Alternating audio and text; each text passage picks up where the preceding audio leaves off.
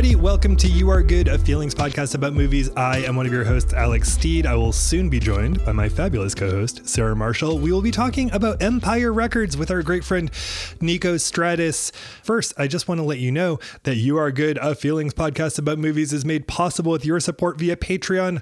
Patreon supporters get bonus episodes. Our next bonus episode is about Center Stage. A lot of people asked if we would cover Center Stage. We are covering it over on Patreon, where we have over 30 bonus episodes. And I like to think that even if you don't like the subject at hand, you can have a good time listening to the conversation regardless. Center Stage is written by the writer of Empire Records, by the way. So that's neat.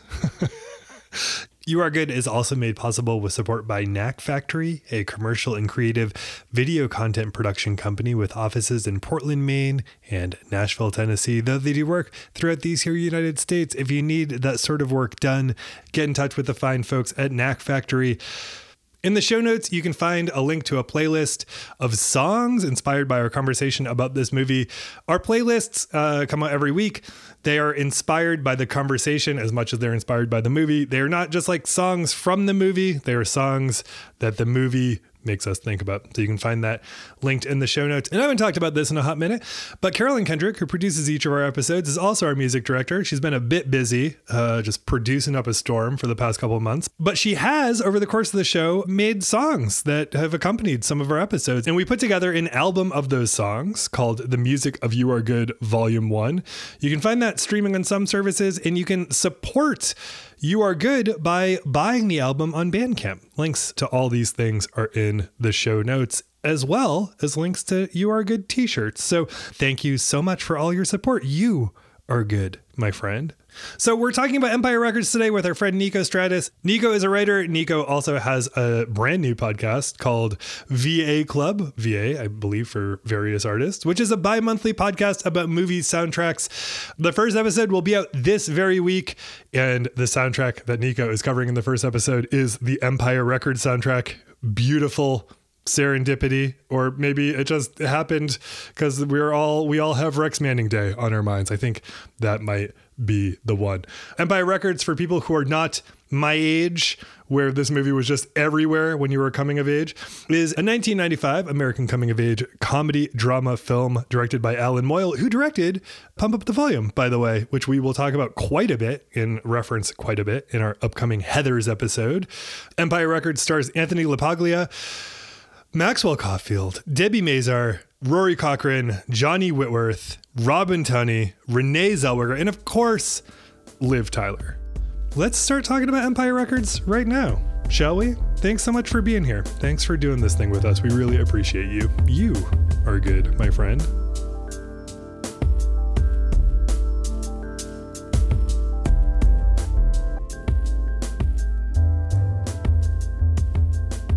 Hello, Sarah Marshall. Hello, Alex Steed. What's happening? How are you doing? It's spring. Spring is here, and so we're doing movies about teens. and so we're talking about Empire Records. We have the Gin Blossoms. We have the the. We have Gwar. We it's, it's such a delightful time. We have Liv Tyler, Bebe Buell's daughter. Yeah, yeah, Bebe's daughter. Nashville famous Bebe Buell's daughter. this reminds me of my favorite ever joke on 30 Rock, where someone mentions Steven Spielberg to Tracy, and Tracy says, Kate Capshaw's husband? so our guest today originally is just someone who I adore on the internet and who I've done some other like chit chat stuff in front of audiences a little bit. And we talked about music and stuff. And they pitched this movie like 25 years ago, basically. and we've been like, we have to wait till it's the right time, the right season, Yeah. the right everything. And so I'm so glad that this finally came through. Now, now, mystery guest, can you please reveal who you are and why this is the movie that we're covering? I wish that I could like burst through some sort of like weird audio curtain of some kind. Me too. I should have invested in more velvet before I got on the call because it feels like I need a velvet. I pull it apart, I come out, maybe there's a burst of smoke and one firework. Never blame millennials for killing the velvet industry. we love the velvet industry. It's still there. It's waiting for us to just rediscover it for the first time. Yeah. This is the 25th anniversary of me DMing you, Alex, and saying, "Can I come on your podcast and talk about Empire Records, a movie that I think nobody cares about anymore?" but I also wrote in Spin Magazine. I wrote an essay about gin blossoms. I erroneously called them the gin blossoms in my oh, article. no. And if you've ever wanted innumerable men to email you and say, "Actually, it's not the gin blossoms." I needed one of those emails and I got about 3,000 of them. But uh, shortly thereafter, you know, we sort of went through it. We've, we've gone through a Gin Blossoms renaissance in the last year. And I'd like to think that I kicked it off. Thank God. I hear the gin blossoms at like a Target or a Kroger like three times a week. Alex, you hear gin blossoms.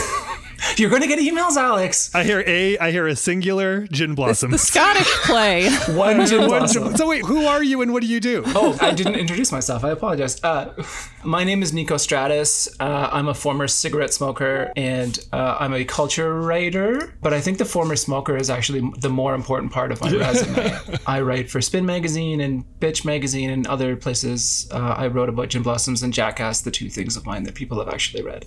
Yeah, I want to say too, we were going to have you, we were going to try to like expedite this by having a Jackass relevant episode because the new Jackass movie came out and that didn't work out. But like, can you say briefly, because it's so tied up in this time and tied up in my identity so strongly that I'm really pursuing this? Can you just say quickly like what your Jackass thesis was and, and why you think people responded to that? Uh, Yeah, I mean, Jackass is funny because I think on face value, it's funny because when I was watching it for writing my piece, my fiance refused to come into the bedroom where because we have a projector in our bedroom, and I was watching. I binged all three Jackass movies back to back, and she was just like, "I'm not coming anywhere near the bedroom until those movies are done," hmm. because she has this idea of it being this like really toxic masculine environment where it's like extremely like homophobic and all these things. And so I wrote this thing about how you know it really sort of taught me a different sort of masculinity, and it taught me a lot about you know how you can sort of embrace a different kind of masculine energy and it was never about you know a line that i used is it was never it, you know it was never about like how big their genitals are. It's really more about how they can destroy them over and over and over again. Like if you've seen the new jackass movie like the things those guys in their 50s are doing to their genitals is like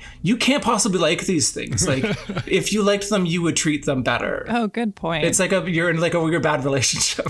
I saw that movie in the theater not long ago, and there was like two people behind me on a date, and then two other people behind me on a date, and then a family oh god with little children. And I was like, I'm curious about the conversations. I wonder if I posted this because I had somebody message me from the theater. I had a woman message me on Instagram from a movie theater and was like, I'm here right now with my husband and children. They're watching Jackass and I'm reading your article. Oh. And I messaged back and said, You're reading my article right now in the movie theater?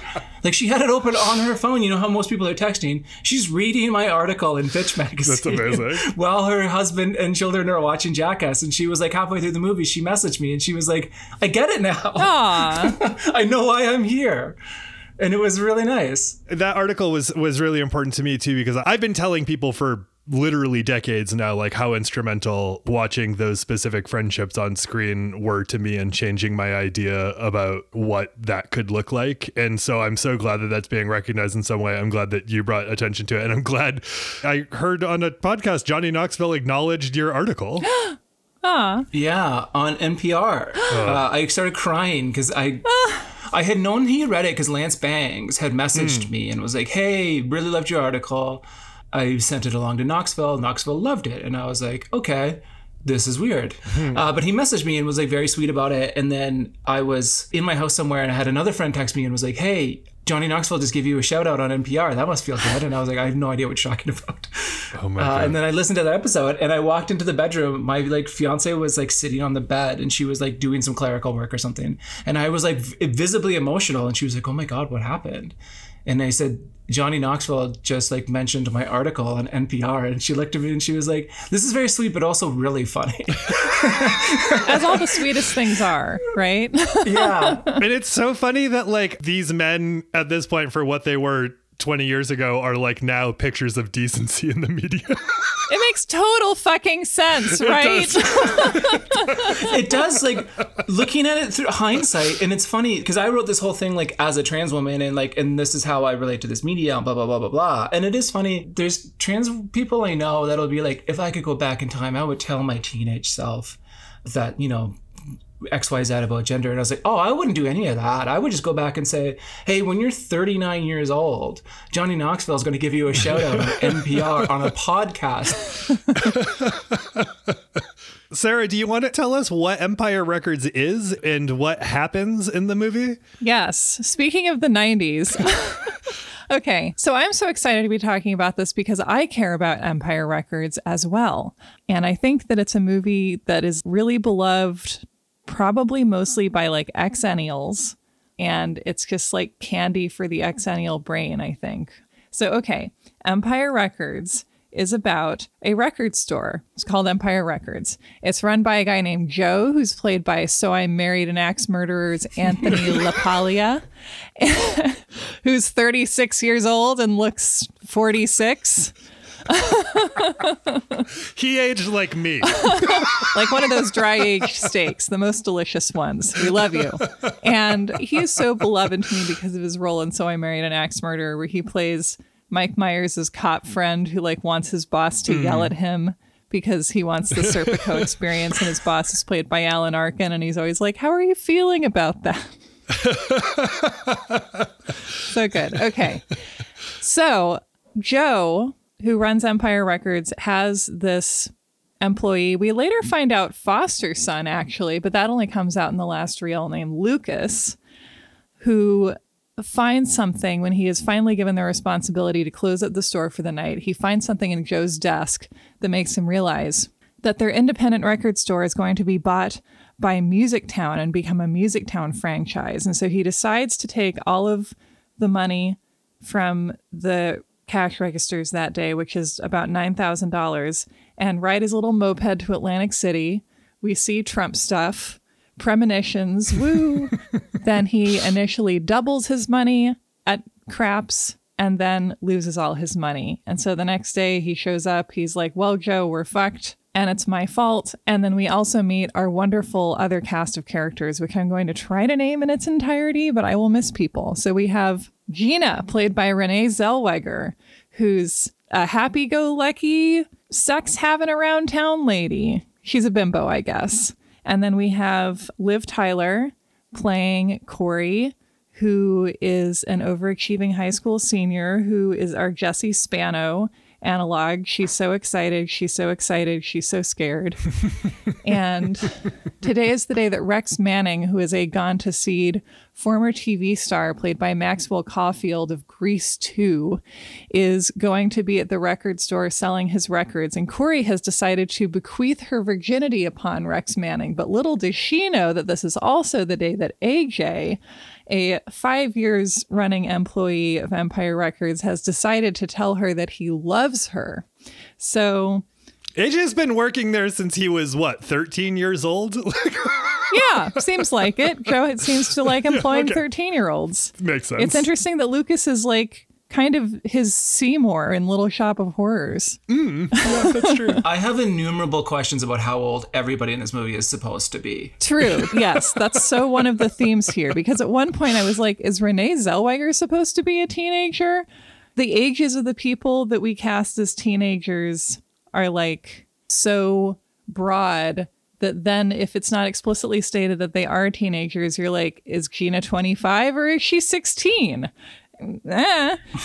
but anyway, also showing up for work, we have Mark, played by Ethan Embry, who loves GWAR. And then we have Berko, played by Coyote Shivers, who was Bebe Buell's husband at the time. That's all I know about him. And then his name is Coyote Shivers. Big fan of that. He's dressed like he's one of the warriors. Oh, no surprise to anyone. He's Canadian. the Canadians always have the best fashion. He also looks like he was on Twin Peaks. Yeah. He was not. He just is of the ilk. James Hurley's friend. and then we have Eddie, the pizza guy, who works at the pizza place down the street and shows up a lot. So I don't know, the the plot is pretty episodic. Everybody shows up to work. Rex Manning shows up to have his record signing and finds out he's beloved only by middle aged women and that teen girls aren't attracted to him anymore. Oh, and then, how could I forget? We have Deborah, played by Robin Tunney, who shows up after a suicide attempt the night before and immediately gives everyone the finger and then goes to the bathroom and shaves off all her hair. Absolute icon. Love her. Everybody finds out that Lucas took the money. He is ordered to not leave the couch. We have a shoplifting attempt made by a character played by Brendan Sexton, who I'm pretty sure was in Welcome to the Dollhouse. Yes. Great eye, Sarah. I feel it's important to mention that it's Brendan Sexton the third. Oh, of course. Yeah. Because who knows what Brendan Sexton Jr. was up to? it's not his grandpa. of the New York Sextons, I imagine. Yeah. so they have his shoplifting attempt.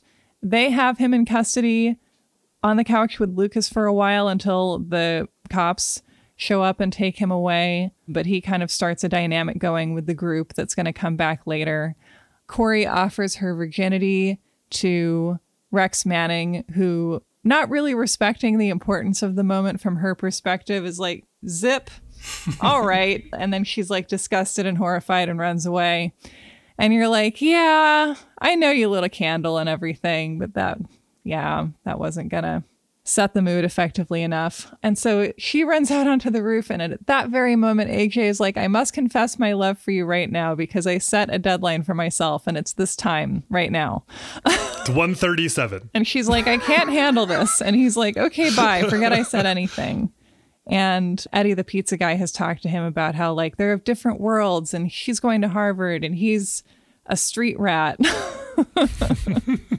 and so this is like the least interesting plot, I think. I feel like the studio mandated. They were like, we need a love story between two normal, hot people. We need the Kurt Cobain type to fall in love with the normie girl. That's exactly what that sweater is. Yes. There's the one shot I posted on Twitter where it's like Robin Tunney and the pizza guy, and he's asking where whatever where I forget how he phrases it, but it's very funny where sexy Rexy is or something, and he just looks like a total goofus, and she looks amazing, and I would have taken that romantic pairing or his romantic pairing with Mark, who he makes a mixtape and brings uh, hash Yeah. brownies to, like a real romantic, a real beautiful romantic gesture. Yeah. Rex Manning has more chemistry with the chair he sits on for the signing than AJ and Liv Tyler too. He does have chemistry with that chair. the love story between two indescribably like I don't know how old they're supposed to be. It seems like they've just met each other maybe that morning. I like her rationale though. Is like I didn't know it was love because it's love plus more. And I like, "Hmm, It's love plus bad screenwriting, Liv. That's rough. Yeah. I'd hate to hear that. it's more than love, and then you're just like, okay, well, I'm going home. It's been a long day. I'm gonna go home and invent cried. yeah. You know what I learned that I think is like such a thing in movies of this time is that they wrote it to take place over two days. And then in the edit, they were like, nah, one day. The plot of this movie sort of feels like if you tried to take High Fidelity and take the plot out of it and into, and just reintroduce random elements from other movies. Yeah. This is like one of the. You said this already that it's episodic, Sarah, but like this is one of those movies where it's like the thing that needs to happen is so irrelevant to the whole movie, which is just like. 23 minute clips. It's like 23 Yes. individual minute clips of interactions between people, which I really like. It's a prediction of YouTube. So it makes sense that it's aged well. Right. And I haven't even mentioned the MacGuffin of the whole story, which is that like Lucas lost all the money in Atlantic City. So they like are fucked now and they're going to become a franchise and they won't be able to like hang out and discuss their love lives and dance around and put on GWAR. And uh, Alex, as you were saying, it's a parable of the coming 21st century. Yeah. This and You've Got Mail are a really good pairing. Yeah, totally. I mean, it's a parable in like both what is coming, which is like your sexless corporate music store is Yeah. not going to have any space for like the people that make this stuff interesting. And so this is sort of a bummer. And then that scene where Joe comes down the stairs and he yells, Because next week, this is going to be a music town, and I don't think they're going to allow dancing in music town as like a harbinger of just the 21st century. He's like announcing the 21st century is coming and very Yeah. appropriately characterizing it. Yeah, Smog's No Dancing should play in the background as he descends the staircase in the record store, like the two floor record store that he's going to buy for $9,000. You know, the 90s, real estate in the 90s. yeah.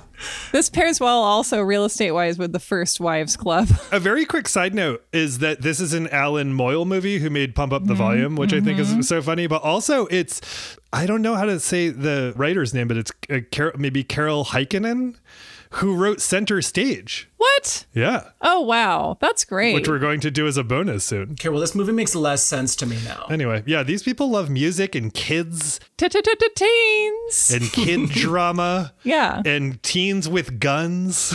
Yes. Gotta have a teen with a gun. Yeah. I mean, I think one of the great things about this movie, debatably the great thing about this movie, is that it takes place in a world where there is a space where teenagers, or like, you know, everyone here, it, you could reasonably argue is like 21 or under, have a place to like work out their shit in a non scholastic fashion. And it's a workplace, but it's like a really, really nice workplace, mm. it appears. Yeah, I worked at like not a record store, but I worked at a two story spot in Portland, Maine that we used to jokingly when the hipster handbook ca- came out called the hipster mall. And it was a comic book shop across the aisle from our bookstore, which was also a cafe. And downstairs was a movie rental place. And then next to it was a music shop. Mm-hmm. And just like this environment is very, very familiar. Like, this is where I worked out a lot of shit in my life from like 19 to 23. And did you have like a sort of actual adult sort of on standby? Yeah, there were a couple like Mark and Liz High who owned the bookstore were like nice, cool, sober people who loved the talking heads. And if you're going to have anyone moderate the situation, that was like a great couple of people to do that. And then each of the stores had like an elder who ran it and like it was very this is like it's kind of like fun and silly as this movie is sometimes Tell us of the mall, Alex. Tell us the tale of the mall. the dynamic is very very accurate where there was like one adult in ownership or management and then like a couple people who were like on the elder end of the spectrum meaning like maybe 28 and then a bunch of people who were like teenagers to 23 yeah. I do remember when I was 28 and working with teenagers, and I was just like, yes, I do control the secrets of the universe. I make left hand turns all the time. It's funny because I had two teen jobs. I worked at a grocery store from 13 to 18, which is very funny to me now. After that, I went to work in men's fashion, a job I almost got fired for for not being cool, according to my boss. what? And uh, I didn't become cool until I was 39. I see shades in like, this is what it's like to be a teen that has a job in this movie for sure. Even though I worked in food retail and then clothing retail, very different jobs, but you know, very similar in a lot of ways where, yeah, you work out a lot of stuff. You fall in love with someone you've never actually spoken to before. You tell your boss you're going to tell her you love her. Your boss beats you up in the back room. All those things happened to me when I worked at a grocery store. Yeah. Sadly. it's really true. I mean, it's like the so there was the hipster mall I talked about. There was the mall mall where I worked, and a number of restaurants. I don't want to glamorize this because there were many things that I should have been doing when I was a teenager. Like I think sometimes like being involved in more stuff at school or whatever. Like there were a number of things I didn't do in order to work at those places. Alex, I was incredibly involved at school the entire time, and I regret it deeply. Like, my God. I just want to be mindful of the fact that like my contributions to capitalism sometimes it feels like happened at a loss of some other things, but like these places, the workplace for me was so much more fundamental in my understanding how the world worked socially and in other ways as well, more than high school. Like much much more than high school was. Like this was like a place where I'd convene with I felt like real actual people. Mm-hmm. I mean, I think it's where you learn about your limits. I mean, I not to harken back to my own work. I feel like I'm like bragging about my work, but in the Gin Blossoms piece and Spin magazine, I, you know, I, it's sort of written in the backdrop of the grocery store I worked in. And then by the time this comes out, I will also have a piece up in the Riot Fest, the music festival. They have a magazine, and I will have a piece up in that about the grocery store radio and that sort of environment. and the ways in which I learned infinitely more. I mean, like I didn't graduate high school, so maybe I'm not the go-to voice on how what you experienced in school because I was not there for large portions of it. But all the lasting lessons I learned in my life were the lessons that I learned working jobs, contributing to capitalism in one way or another when I was, you know, under the age of 22. And then everything ab- above that is just a write off. Mm-hmm. Well, and I would argue that performance in school is also a contribution to capitalism. And so as a teenager, your only autonomy is like, which contribution to capitalism are you prioritizing? Because you can't really get out of it. Right. Like one is like, how will you become a worker? And the other one is Yeah. working. Yeah. Yeah, exactly. and what kind of worker will you be? And then also, you know, I mean, I'm surprised how the college admissions scandal basically gets taught everyone to make fun of Lori Loughlin and not the fact that like prestige in American colleges is an almost entirely imaginary concept hmm. and generated to continue to jack up the cost of something whose benefit has remained stagnant and has actually decreased in the past decades.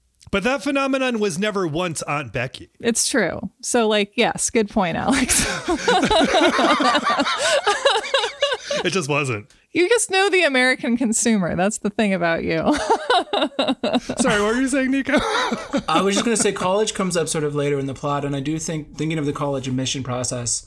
This is harkens back to in America where you could change the college that you're going to go to in the afternoon between telling the woman that you love that you love her, uh, her shooting you down. like that frivolous bitch Felicity. Just like you spend 15 minutes on the phone in the afternoon between being shot at and having an outdoor party, and you just call your college and just say, "Ah, you know, I'm going to go somewhere else," and they say, "Okay."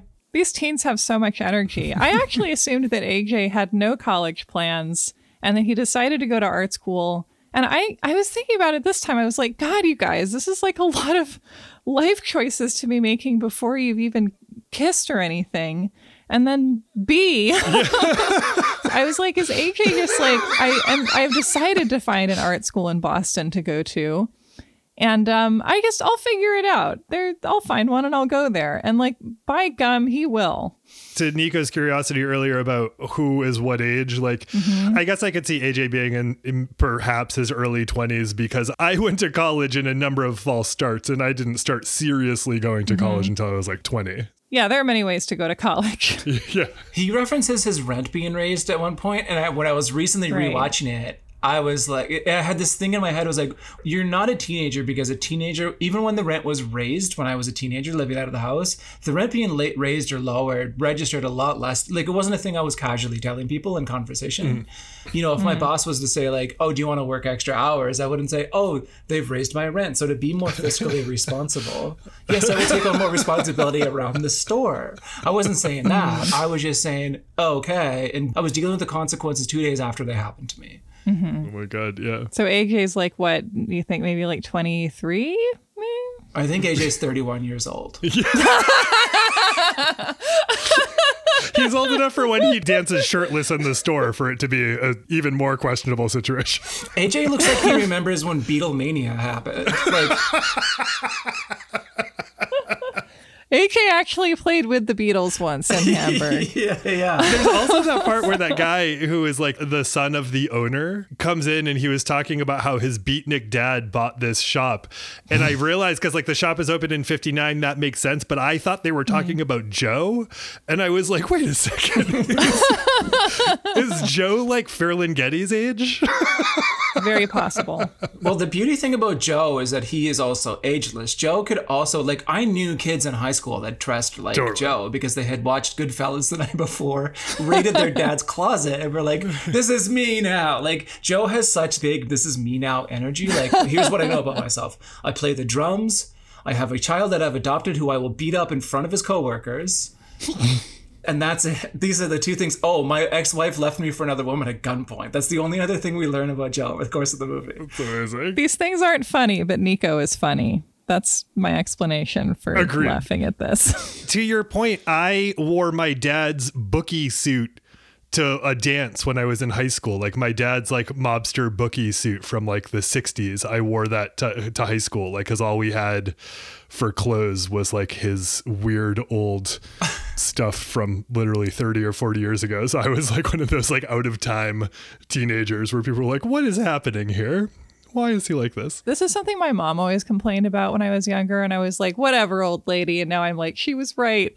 Is how, like, when you're watching a movie set in 1955, right? Like, often the set dressers will be like, everything is from 1950 fucking five. And she was like, as someone who was around in the 50s, people didn't redecorate their entire houses every year. Like, if it was the 50s, you'd have pieces from like the 40s or the 30s lying around. Like, Yeah, like all the cars are from 1950. Like everyone just bought Yes. a brand new car and didn't just have like a total shit box. yeah, we all drive brand new cars. Yeah. Yeah. why this movie? Like, why do we think that this movie is a movie that when I tweeted about it that we were going to cover it, people lost their minds? Mm-hmm. It is indescribable. Like I love this. I know it's going to be hard because we've been like taking every part of it and placing it on the table and pointing and laughing at it right up until now. But I like legitimately have a lot of love for this movie, mm. and I've loved it since I was a kid. Like I saw it when it came out on VHS. Then I rented it from the video store from 38 Famous Video, which was straight up right up the street from my house next to the bowling alley. And I just remember like being enraptured by the cover and thinking like this is the movie this is the movie that will remember like when you would see a movie and be like this is what will define me this is about to become my mm-hmm. identity i'm going to carry a briefcase mm-hmm. to school tomorrow i'm briefcase mm-hmm. joe also by the way sort of seems like a kid that had a briefcase that he brought to school but when you open the briefcase it had one of those pool cues that you have to screw together yeah i felt yes, that way about sure. fame yeah when i saw it where it was like finally a new and an innovative way of being a teenager finally an identity i can lose myself yeah for me, this was a movie that I felt seen in in multiple different ways for the first mm. time, and I had this experience where like I felt seen and I felt like there was a world in which I could find myself and belong. This isn't true for everyone, but like for me as a trans woman, I knew myself at a very young age. I knew when I was like seven years old that something was wrong my mom used to be a professional horseback rider and she had all her gear and when she quit horseback riding she kept it all like in pristine condition and i would always wear it around the house and it felt like oh this mm. is where i belong is like in my mom's horseback riding gear and she always just thought it was cute and now when we talk about it between that and me having a total nervous breakdown when she made me go to boy scouts when i like mm. freaked out mm. uh, and had to be removed because i refused to accept mm-hmm. the outfit so you know like i was really sort of struggling to find my identity it's funny, but it's also true that I think when you're young, you sort of absorb cultural pieces as like, well, this is what's going to form me, right? Like this is, I'm this sort of amorphous blob, and I need a mold that's mm. going to hold me together long enough until I figure my shit out, and then the mold can be removed and I can go forward. Uh, and when I watched this movie, I was like, oh, here's the mold. This is it. This is me.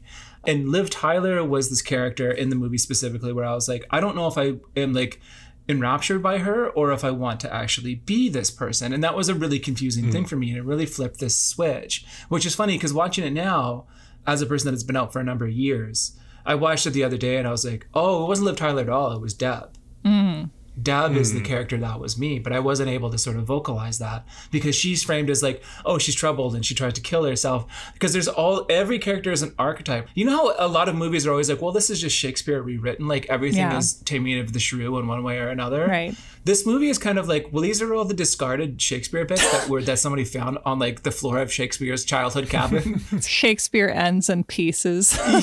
yeah, exactly. Right. Like this is just like this pastiche of Shakespearean that they turned into a movie. Because as a whole, like to look at it as a as a movie, like as a piece of cinema, the plot doesn't make sense. The characterization is confusing. The love story straight up makes no sense at all. Like you took the two people with the least. Like I would buy Liv Tyler and Renee Zellweger getting yeah. together more than I would. They have scenes together. yeah, they have scenes. They literally spend time together. Like also i you know like as somebody that has done this just never get into a relationship with somebody you work with mm. as a mm. teenager your relationship outside of work is very different oh, than the relationship man. you have under the heel of your boss at work yeah your yeah. career comes first for sure sorry to everyone i worked with at Souper salad when I was 18. But how is it spelled? Is it soup apostrophe R salad? It's soup, S O U P E R. Super. Super. Okay. Salad. Anyway, I dated a coworker and it wasn't great for people sometimes. we all walk into those situations with the best of intentions. Such a good point. And then we all make the break room awkward for like a week. Speaking of the things that that was speaking to for you, was Lucas's existential speech about how we all have something wrong with us big for you? Because I remember that being real big for me. yeah, like definitely that. I think what's with today today. I've thought that literally every day of my life ever since the first time I saw this movie. Like which speaks to the timeless power of it is like if I say what's with today today to somebody and they don't get it, we will never be friends. but like what is with today today? I was a big Lucas when I was a kid. I mean, I think that you are the person who in the best case scenario Lucas grew up to be. that is the most flattering shit. Thank you. You are you like you do have big Lucas energy, like in a very nice right? way. you could wear a turtleneck and mm. see how how that goes for reminding people of the film. I imagine. Yeah, oh, I'll give it a shot. well, because Lucas is the audience stand-in, right? Like mm. Lucas mm. is sort of our lens into this. He's our like our Ferris Bueller, right? he kind of is because he kind of narrates it like he breaks the fourth wall mm-hmm. once, like towards the end, right when he says "perfect," no, almost perfect, or whatever. Yeah. That that like that one line. It's like where he like kind of winks at the camera, and it's like, oh, okay, so this is a story. It wasn't introduced this way, but sure, I'm on this road at the very end. Which is another Shakespeare thing, right? Because in Shakespeare, there's always a dude who I wonder how often this person was played by Shakespeare himself, who was like, "Hello, this is my play." That's how people talk. You know, it's funny because there's a musical. There was supposed to be a musical of Empire Records that got railroaded by the pandemic. Uh, so it hasn't been created yet. But I do hope that they do like the Lucas character should sort of come out and introduce us and to be like two families. Right. Whatever the opening to Romeo. I was in Romeo and Juliet in high school. You think I would remember this, but of course. Lucas should be the stage manager from our town. Two families, each alike in dignity. In fair Verona, where we lay our scene. Maybe something like that. Yeah. Yeah, yeah, yeah, yeah. When did you realize that it was not Liv, it was Deb? two weeks ago. Literally, I hadn't watched it in a long time because I like when I was younger, I watched it a lot, and I think I watched it right when I came out, which was I don't know five or six years ago now. And it felt differently for me at the time, and I was able to sort of vocalize this thing to myself of like, oh, I was like going through some shit.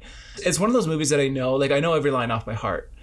And then when I was rewatching it a couple weeks ago, and I got to the scene where Deb goes into the bathroom and shaves her head to uh, that song "Free." Yeah. and I got super emotional, uh, and I was really like, oh, like the power of that scene where you know she's clearly very frustrated with something within herself, with a dissatisfaction with her place in the world and the way the world moves around her. Like I was reading all these things into her character, and her character became so much more realized to me in that moment. Mm. And then later, when she reveals she tried to kill herself. Trigger warning, I guess, for the brief moment of a suicide and then a fake funeral in this Yeah. that really sort of made sense to me as a rewatch of like of course like i was in that same boat i was trying to find a way out of the situation i was in and i didn't have a better idea than that. And so maybe this is what i do or maybe you know i will do a drastic physical change. You know like i had shaved my head before and i had done all that stuff when i was at a loss with what to do with myself because i wasn't really sure how to fix the situation that i was in. Mm-hmm. So it's funny, like Deb is a character that is on screen three times. Hmm. You know, she's barely in the movie. She does her taxes in the listening booth with a computer that she brought in there, I guess, or maybe a typewriter. Hard to say. Best not to overthink it. Adding machine. yeah, she's got an abacus in there, and she's she's sitting on the floor doing her taxes right next to two people that are having sex. Mm-hmm. Good for them. Live your bliss. Deb doesn't give a shit. I love though that like her suicide storyline is and I don't want to underplay it, but like it's revealed that it was like a relatively half-hearted attempt, but it's an attempt in that she flashes around to everyone, but also just does not want anyone. Like I, that's such a relatable thing where she's like, "Look at this," and then she's like, "I don't want you to look at this," and that Yeah. tension between those two things is so fucking real. And I also love, which is so real to the like work environment that I described earlier that I that I had worked at, this idea that they do this fake funeral to like wake her up or like show her sort of what what she'd be missing. And A, she's just like, okay, I'll do it. And B, it turns into a conversation between Corey and Gina mm-hmm. about their Yes. shit. It's so fucking perfect that it's like we're going to intervene, but it's about us. Really. We're gonna go to your funeral and talk about ourselves until they close the casket. Which, to be fair, that is what people do at funerals. So Yeah. the funerals that I've been to in my life, I generally have not talked about the person that is dead at the front of the room because you're just avoiding the, the conversation entirely. you're like, Yeah. well, that's taken care of. So Yeah. Any look at that bitch.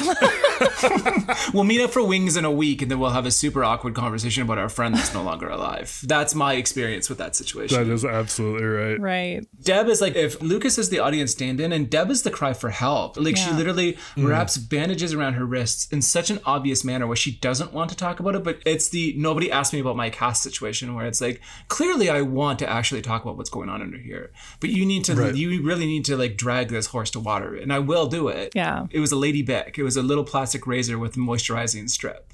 It's really fascinating what they do with it because she's like, don't ask me about it. And then Joe asks about it and is like, should I call your mother? Which is usually probably not the best go to. Mm-hmm. But, and then she's like, if you can find her number. So it's like this mechanism through which you can be like, I can't even communicate with my mother. That's for the studio exec who is like, what's the, her problem?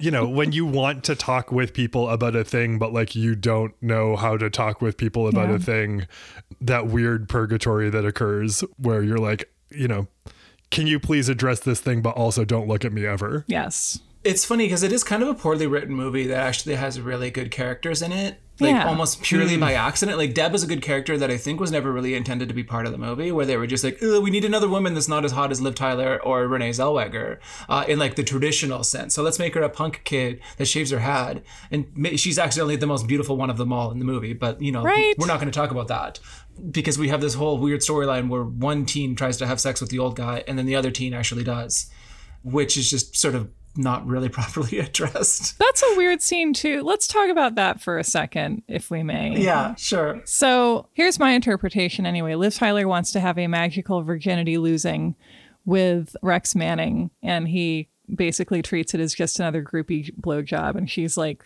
no. She wants to show him her sturdy cotton panties. That's what she wants to do. yeah. She knows how she's being sexualized by the industry. She's been in her dad's videos by now, I think, probably. Yeah, three of them. Well, she's discovered who her dad is a couple of years before. It's a lot of information, isn't it? anyway, Liv Tyler just, I feel like in movies at this time is always playing someone who's a little bit too pure for this world, which is why she's such good casting in The Lord of the Rings. So I feel like this moment makes sense partly because you know in your heart that she's meant to like have her first time be with some kind of medieval prince in a castle filled with brambles. So then Renee Zellweger, who has, you know, been taking guff for being the bimbo of the movie this entire time, tries to comfort Corey and is like, we'll find another guy. And Corey slut shames her. And Gina is like, well, now I'm going to have sex with Rex Manning. And so she does. And then, like, their coworkers are outside the room where this is happening, the count room, I think. And then when they exit, they like are all just like dead silent. And it's like they act like Gina has killed someone, Until AJ breaks the silence by trying to beat the shit out of Rex Manning. which why not? The sexual politics of that scene are very interesting. But interestingly, he's not attacking him because he's just had sex with a child in the break room. He's attacking him because he's annoyed that Rex Manning was going to have sex with the girl that he likes. Like AJ's motivations is kind of unclear in that scene, but I, I don't get the feeling that he's doing it altruistically because he's being protective of all the women in the store so much as he's being possessive of one Yeah. woman in particular. no. And then that's when everyone decides to turn on Rex, who they've been blowing smoke for this whole time. And they're all just like, you are actually bad. We don't like you. Yeah. And they're like, how dare you have sex with Gina? And it's like, I mean, I would hope that Gina would have better taste, but honestly, it's her business and whatever. Why not? Who cares? Right? Yeah, she has agency in this situation. She's made the decision. She's choosing to do this. Yeah, she's choosing to piss off her friend. Yeah, right. She refers to herself as a turbo slut. That's her self reference when Liv Tyler takes her bra off and puts it at the table at an uh-huh. A thing you casually do without taking your shirt off and without any sort of like Liv Tyler's both her arms are visible. I started wearing bras entirely so I could take them off from underneath the sweater because Flashdance was my model for womanhood. it really says a lot in this movie that the like pure chaste virginal character is like also still perfectly happy to take her bra off at a pizzeria. For their maybe coworker guy to say you forgot your thingy. Yeah. And so this like really just becomes an opportunity for them to fight for like a minute and then for Liv Tyler to realize that she would like to have the confidence to to sleep with Rex Manning, I guess. She's like, I like somebody who's so themselves like a Gina. her like discovery that she actually loves AJ towards the end of the movie because she tried to have sex with Rex Manning and that didn't like she had this ideal person that she wanted to have her first time with and that didn't work out. So then she discovered this the spirit of true love mm-hmm. somewhere off screen somewhere. Maybe because AJ almost got shot by blanks that Warren, his name's not fucking Warren, hmm. was shooting into the store, which after the first one, I would be like, oh, there's clearly no bullets in this gun. Okay, we're safe. but that's another plot hole that we it's best not to think too deeply about. I wish we had had a sort of 10 things I hate about you like scene where we just get to see Corey like listening to some music and feeling thoughtful about love for like literally 25 seconds. That's all I would have needed because I feel like there's already so much of that in this movie. And also, I realized while watching this for this episode, because I hadn't seen it in years, but this is a time capsule memory movie for me because I watched it with my new roommate my first week of college. So it's just like this time capsule of that moment in time for me. And I was like, oh my God, this movie was where I first heard Romeo and Juliet by Dire Straits. Yeah, it's so good. That alone, it makes it emotionally very significant. That scene is really beautiful too. Like Yeah. I don't know, there's something really beautiful with the Romeo and, and Juliet scene. A song that is not on the official movie soundtrack, by the way. Boo. It's also funny to me that in a movie that is set in a record store that is so much around music, that music doesn't drive the plot. That's a really good point. Mm. Other than Say No More Mon Amour, which is like another MacGuffin that is introduced that kind of doesn't really need to be in the movie, but I guess does because Rex Manning needs to be a character, mm-hmm. even though his character is of very little consequence. In this cut of the movie, there is an alternate cut of the movie where he actually comes back. Hmm. Oh. Also with a gun.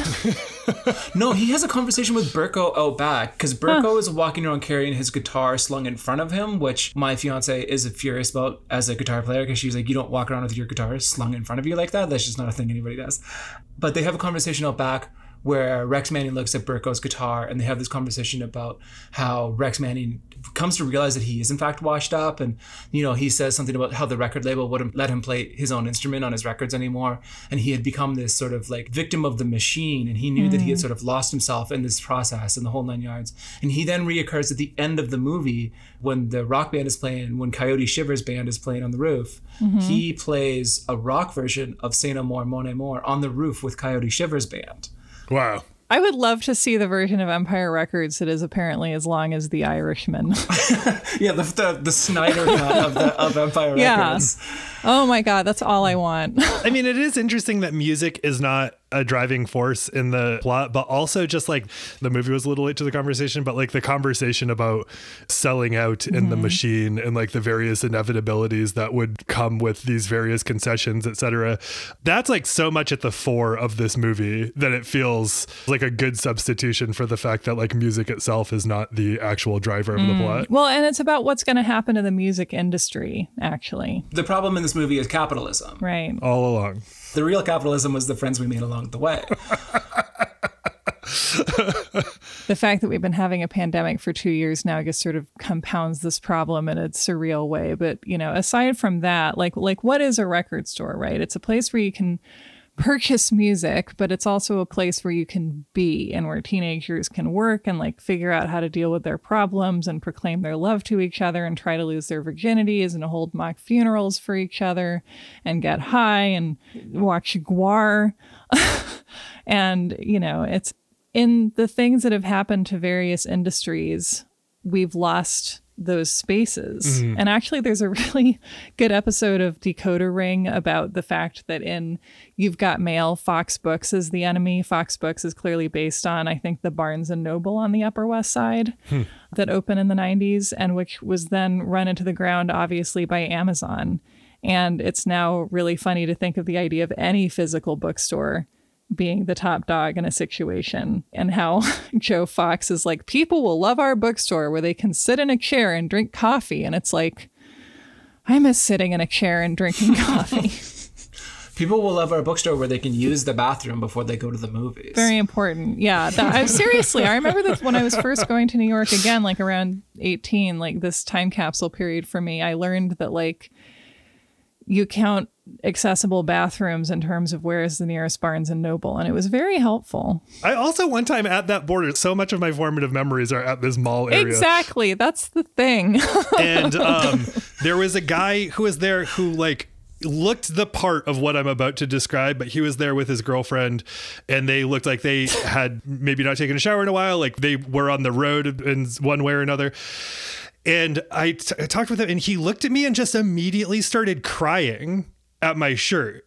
And then he explained that he was one of, and I don't know if this is true, it does not matter.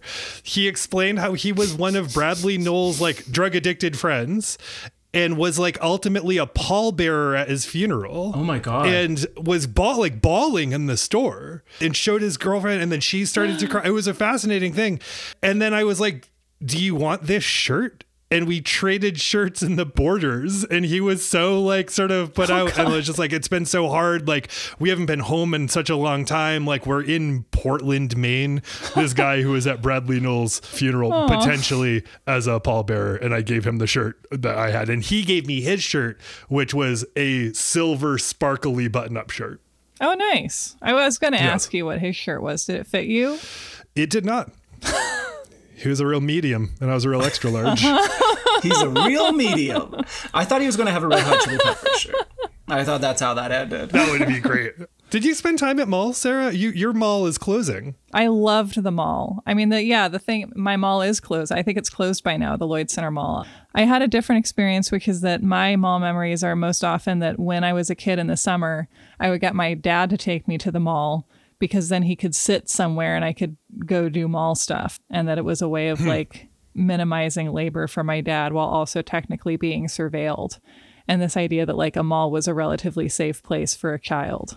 yeah And it was great because malls are great places to dissociate in, you know? You don't have to be fully engaged at the mall. No. And you get sort of like digested through it.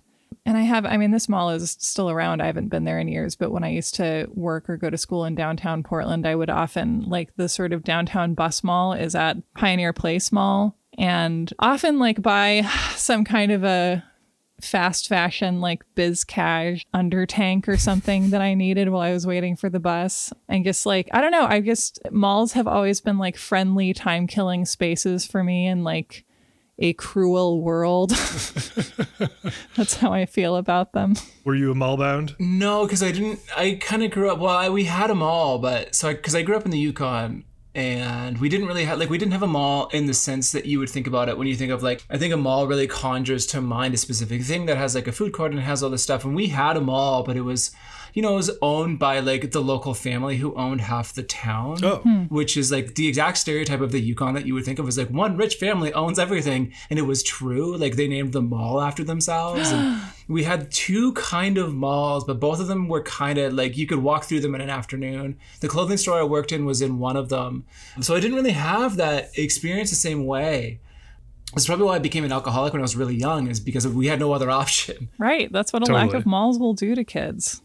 I think if I had a mall and if I had a place exactly like you say, like to disassociate, because now, like, you know, I live in Toronto and I would eventually just get to go out and go to other cities and go to the mall. And I remember being like, oh, this is what I was missing because there's hmm. something here.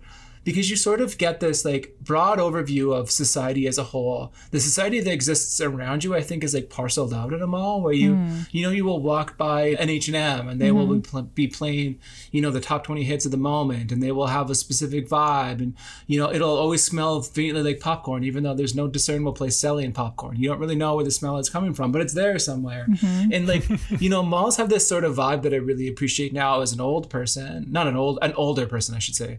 People get mad at me when I say an old person when I'm 40. The thing about Empire Records that I think about and sort of this environment that it works in. And I think maybe a thing that gets glossed over when people, especially like at the time when critics would talk about this movie, is it is actually like a really interesting pastiche because it kind of could be anywhere. Right. You know, the way everybody interacted with each other and the relationships they had with each other, that's the relationships I had with people at the grocery store I worked at, which again was a locally owned place. But like, you know, we had this sort of safety net to sort of push all our individual boundaries. I wouldn't have grown up to be the person that I am if I hadn't worked in that grocery store for four years, mm-hmm. where like my boss once threatened to fire me because I took a three and a half hour, 15 minute coffee break. But I was just like discovering what I was capable of and what I was capable of getting away with. Right. And also like how much work could I do and be intoxicated? I discovered that at a really young age. Like I discovered mm. all of my boundaries and all of the way to interact with people and to relate to people. They all mm-hmm. happened in that zone. And you know, like the Empire Records thing is funny because it could kind of be anything. It could be a clothing store, it could be a grocery store, it could be whatever. The background of it matters less. And that's the funny thing to me is like if the music drove the plot more in this movie, I would understand why it's a record store, but it kind of doesn't make sense. Like the music mattered more to me in a grocery store than it would in a record store. Hmm. So it is interesting to me that that is the backdrop they chose because I think they just wanted it to be. It's a very '90s thing where it's like the coolest place you could work is a record store. Right. Oh, and speaking to what you were saying, Nika, about like about testing your boundaries, there's that part where Joe says to Gina, "I haven't fired anyone yet today. Why would I start with you?" or something along those lines, which it. is great because like everyone has earned being fired on this day, and they it still work there. I earned being fired many times more than I got fired. The safety that they have under Joe is very real to me because I had a boss like that that was very protective of me. Like, it was very clear, like, I was kind of in need of stewardship, and she was, like, kind of protective of me in a way that, like, kind of shielded me from, like, true consequence for my own actions or for the actions of other people around me. Uh, and I sort of see that with Joe, where he's like, I mean, he's a literal father figure to Lucas, which is, I think, how he gets away with taking him into the office and beating him up. So much so that he has to give him something, a cold compress to put on his eye mm-hmm. after he like takes a round out of him in the back room, which my boss did to me when I was a teenager and wasn't my dad. Mm. Mm-hmm. There's this sort of safety net that he sort of casts on people where, like you say, you know, he says, I haven't fired anybody today. Why would I start with you? Because everybody is sort of like fucking around and getting away with it, not really doing a whole lot. AJ's gluing quarters to the floor. It doesn't have to explain his art to Warren. You know, it's an interesting environment where everybody kind of doesn't really have any sort of discernible reason for being there other than to sort of be there under the umbrella of Joe. Like it's very clearly a place where everybody feels safer than they do at home or in their, their own hmm. respective environments or whatever. Like nobody really needs to be there, but they're all there all the time. And that's like just such a fascinating thing to me. Well, it's a beautiful place to work too, because like I think like one of the things like I always wanted as a teenager, which I would either find on early internet stuff or out in the world wherever I could find it is like people to just acknowledge that I was not a child or to not mm. condescend. And often like a place that I found that was in those working environments with other people who wanted that too, but didn't quite know what that looked like yet. And it was a matter of like sorting out what exactly that could look and feel like. Yeah. Mm-hmm. The only person he condescends to once is Deb and he says, Do you want me to call your mom? Yeah. I think because he just doesn't know what. To, Yeah. He's like, I don't know how to address this. This is a man at a loss when he's like, Yeah. "Do you want a shiny toy? Shall I call your mother?" Like those are the these are these are the only two recourses I have left in this situation because I've lost control of the plot here. I didn't give this movie a super fair chance when it first came out because I thought that there, yeah, I was a snub and I thought that liking Dazed and Confused was like better. Yeah, because when you're a teenager, like you imagine movies are in gladiator matches against each other all the time. Exactly. Well, especially when they when they share an actor too. oh, yeah. Well, they share two actors too because the pizza guy was in Dazed and Confused as well. Well, th- in theory, this movie share is in direct conversation with the Lord of the Rings. I think we can all agree Right. that Empire Records and the Lord of the Rings. well, it's true. They're both about Liv Tyler and a guy who needs a shower. yeah, it, was, it wasn't until like I had these experiences that I was like, oh, I get this movie and I like this movie a whole lot and I love these people and I always get on the verge of tears to actually tearing up when Gina sings her song, like every single time. when Gina sings with Coyote, every time I get shaky. Canadian superstar Coyote Shivers, probably best known for being in this movie very briefly, being married to Bebe Buell for two years. So starring in a movie with his stepdaughter, with whom he was supposed to be. I think he's supposed to work there. His motivations are also extremely unclear. He's Deb's. I think he's supposed to be Deb's boyfriend. Really? They have had some sort of situation between the two of them, which Oh, has caused her to try to kill herself. And then he's just sort of there at work, never really does anything, has a guitar, so you know he's in a band because all guys like them, like you to know that they can play the guitar. They're in a rock band. If his leather vest, no shirt ensemble hasn't taught you anything. What if he's the resident condescending guy? Like, what if the insurance is like, you need one condescending guy, you're a record store, and it's like having a fire extinguisher? Oh, yeah. Have you heard Sonic Youth? Are you sure you don't want to buy every Sonic Youth CD we have in the store other than what you're buying right now? Mm-hmm. I forget the guy's last name, Charlie Cochran. That was it. Who was the guy at Tower Records when I was 12 years old and went in to be like, hey, can I get a Tool record? And he was like, how about Locust Abortion Technician by the Butthole Surfers? And he put that in my hand. This man put that in my hand, and there was another Sonic Youth record. And I was like, that's it from here on out. Thanks, thanks to that guy. Life is different forever now, I guess. Life is different forever now. Thank you so much. You know what I bought at Tower Records when I was 12? What was it? Was it Lucas Abortion Technician? It was the soundtrack to Flashdance. oh, that's beautiful. That's perfect. I mean, of course. I did not realize until this very quick Wikipedia lookup, and this just must be Canadian knowledge. Everyone must know this that our friend Coyote Shivers made the Kids in the Hall theme song. What? yeah, he was in Shadowy Man on a Shadowy Planet. What?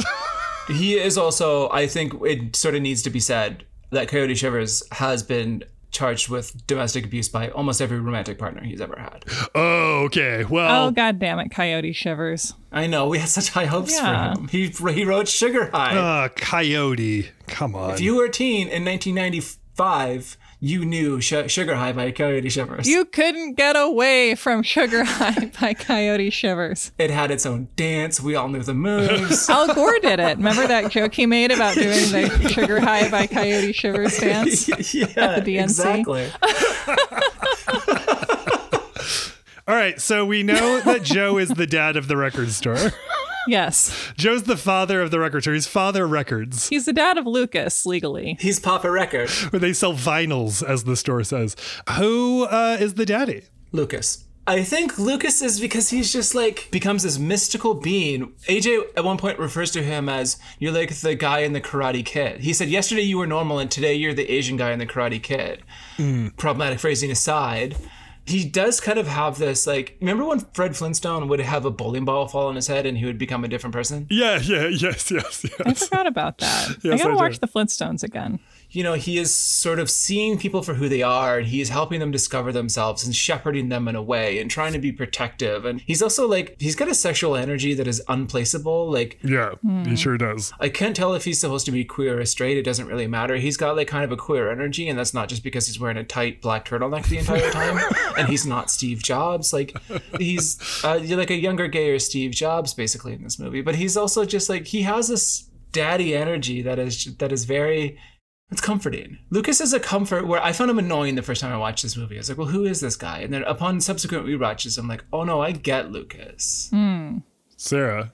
So I totally agree with you about Lucas and this watching this made me think of how when I was growing up or like when I was at probably about 16 specifically 16 18 Lucas and like Charlie Nuwanda Dalton in the Dead Poet Society were both characters that I loved and identified with because I was like I don't f- totally feel able to identify with a lot of the girl characters because often the price you pay for admission to an ensemble teen movie is being like unbelievably hot, you know? So in this one, they're like, here's the really hot nice girl and the really hot bimbo and the really hot punk girl. and it's like, okay. So it felt easier to identify with the spirit of like the occasional teenage boy characters who were like these puck characters in the movie, to speak of like the Shakespearean narrator. They were the ones who said like the really funny, smart ass things. And there were often characters like this who like didn't end up with a love interest really, but they were like in the friend group in a sort of comedy narrator way, which I was. So I yeah, I guess always really loved those characters for that reason and they made it look really cool to be that person. But in the interest of picking an additional person, I'm going to say Robin Tunney for her portrayal of Deborah because as we've been saying like she, you know, she doesn't have a ton of time in this movie and the characters in this are like not super developed, but like I don't know, I guess the portrayal is really beautiful and feels like I think that she's acting a character who is able to come through as complex and real even if the script isn't necessarily giving that material. Mm.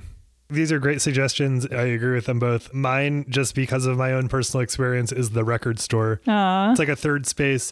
I wish we subsidized these things. Like, I wish we had these spaces like naturally. I wish it was like a part of our culture to create these spaces and not have them be centers of commerce. Mm-hmm. But that's what I grew up with them being, and they were foundational for me in one way or another. And like, these were the places where I found like punk rock, and these were the places where I found queer culture, and these were the places where I found adults who took me seriously, and these were the places where I could get into like some organized danger as opposed to previous parts of my life, which were disorganized danger. like these were all extremely formative places with people I have just like the very fondest memories of and some not fond memories of, but like I largely very, very fond memories. So like it as a place where people gather and that's like important for you know, becoming whatever you're on your way to becoming. I recognized a lot of that in this movie. I thought it was really great. I like that. Yeah, I, li- I think that's the first time anyone's chosen a building for the daddy. I really like that. We finally arrived at New York as the fifth character, or whatever. it is. Yeah.